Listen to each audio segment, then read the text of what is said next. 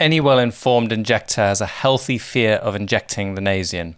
We all know non surgical rhinoplasty can cause blindness. We've also learned recently about septal injuries. There's actually a third and important type of vascular injury that can occur from injecting noses, and that's what we're talking about today on the Aesthetics Mastery Show.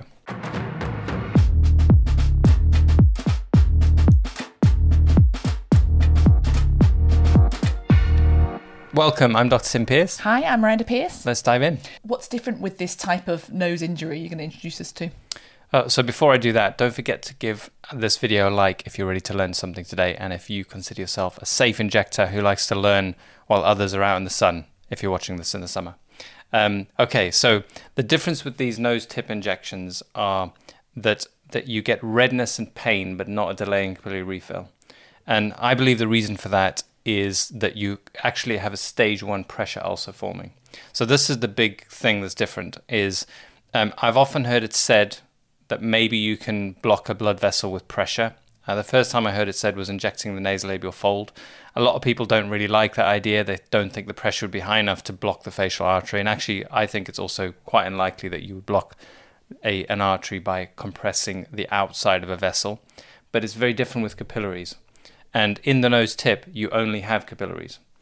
And it's very different because the pressure in capillaries is much less. If you, there's a great um, graph that you can get. I remember learning about it when I did my physiology degree, which is the blood pressure as you go through the vascular system. So obviously, we all know the normal systolic blood pressure around 120 uh, over 80, and then as you move into the arterioles and the eventually into the capillaries, it drops.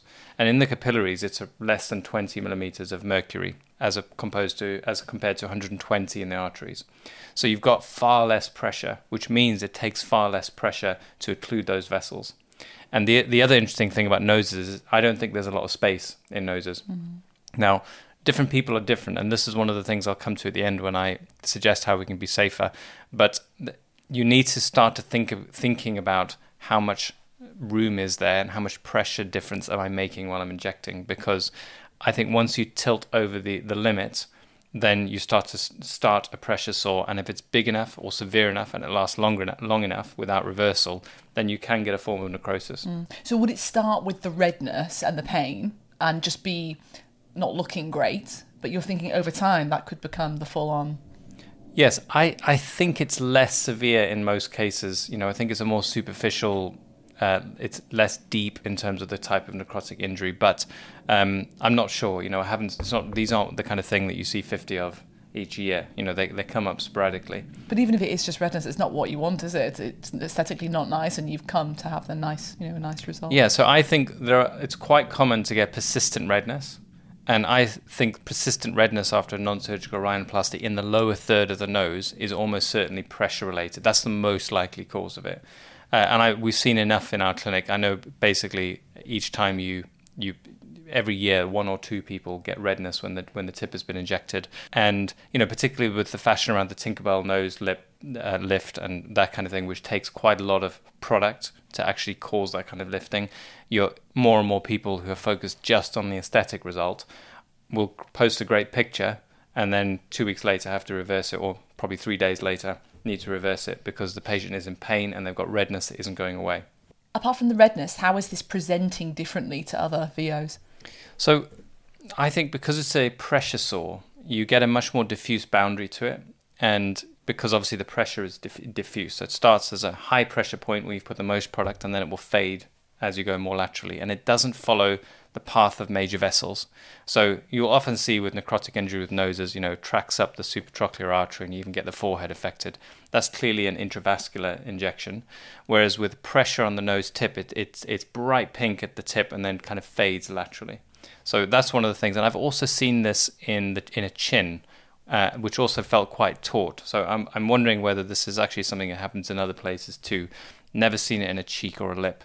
Um, but th- th- those areas where there's tightness and noses are particularly that way, particularly if there's just a capillary blood supply in that area, I think it's more likely. Anywhere else we're getting these pressure necrosis? So I think I've seen one in the glabella as well. And the difference was that it was it followed only the track of where the filler was. So if you use a higher G prime filler, which if you actually read the package, most of them are contraindicated in the glabella, so that you shouldn't ever inject them, but people do. Um, you you might compress the arterioles um, in the surface or the capillaries just in the in the papillary dermis. So what that would mean is you get a localized, very very localized area of necrosis, and you get a line where the filler was that basically is red around the outside and effectively necroses with a very small area that scars. It's not a very big type of necrosis. Now that's very different to injecting the supratrochlear artery, where you'd normally see the whole forehead be occluded, or even worse, cause blindness. So it's it's I believe more likely to be just in the in the dermis, compressing capillaries and then causing small amounts of necrosis. So what are the risk factors for this particular type? So I think injecting anywhere where the skin is taut and the, the tip of the nose is one of the most obvious places in my mind. So the lower third of the nose is particularly risky. I think high volume injections you know once you're putting over half a mil in to try and get a nose to be the shape you want to you, you might be making that difference but is it at what cost? How much? You, you need to really be thinking about the amount of force that is required to do that lifting. Now so, some noses are highly mobile and this mm. is one of the things that suggest you check while others are um, they just feel more fixed. And if you're trying to lift something that's fixed and you're putting more product in, you're going to be increasing the pressure. So that would be a risk uh, in particular. Um, I think high G prime products will be more risky because it's just they just have the ability to exert more force because they're stronger. So what would you what would you use if you were doing a tip? Well, I, I, do use a fairly high G prime product for tips because I'm trying to shape something, but I'm also using that more analog component of how much how much space do I feel there actually is to inject. Um, it's particularly more in the glabella. I think the high G high G prime products would be a risk. So, what would you use in that tip? I, I use something like Juvederm Voluma.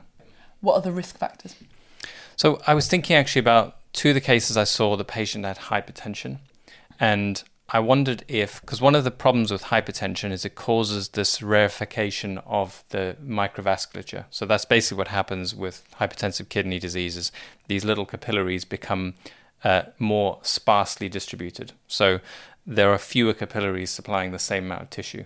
So it did make me think that it's probably one of the factors that's going to make um, a problem with anoxia more obvious is when you've got hypertension already there. So it's just it's just an academic point really because it's not like it's a contraindication to treat them. But mm. if you mm. have a patient with a history of high blood pressure who gets a red nose after a small amount of filler, that you didn't think was going to bump the pressure up so much. It might be one of the things that makes you twig that this could be pressure related. While we're injecting the tip of the nose, what can we do to reduce this risk?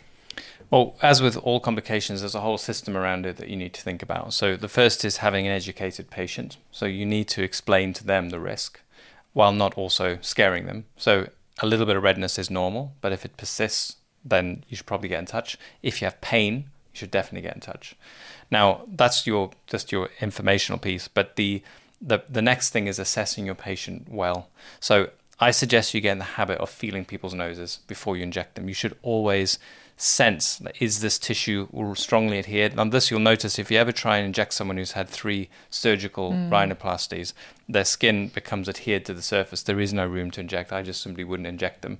But basically, feeling first, and th- this this is one of, as I've said already, it's one of those analog skills. It's very hard to give tight guidelines around, but you're assessing the sense that there's movement and space.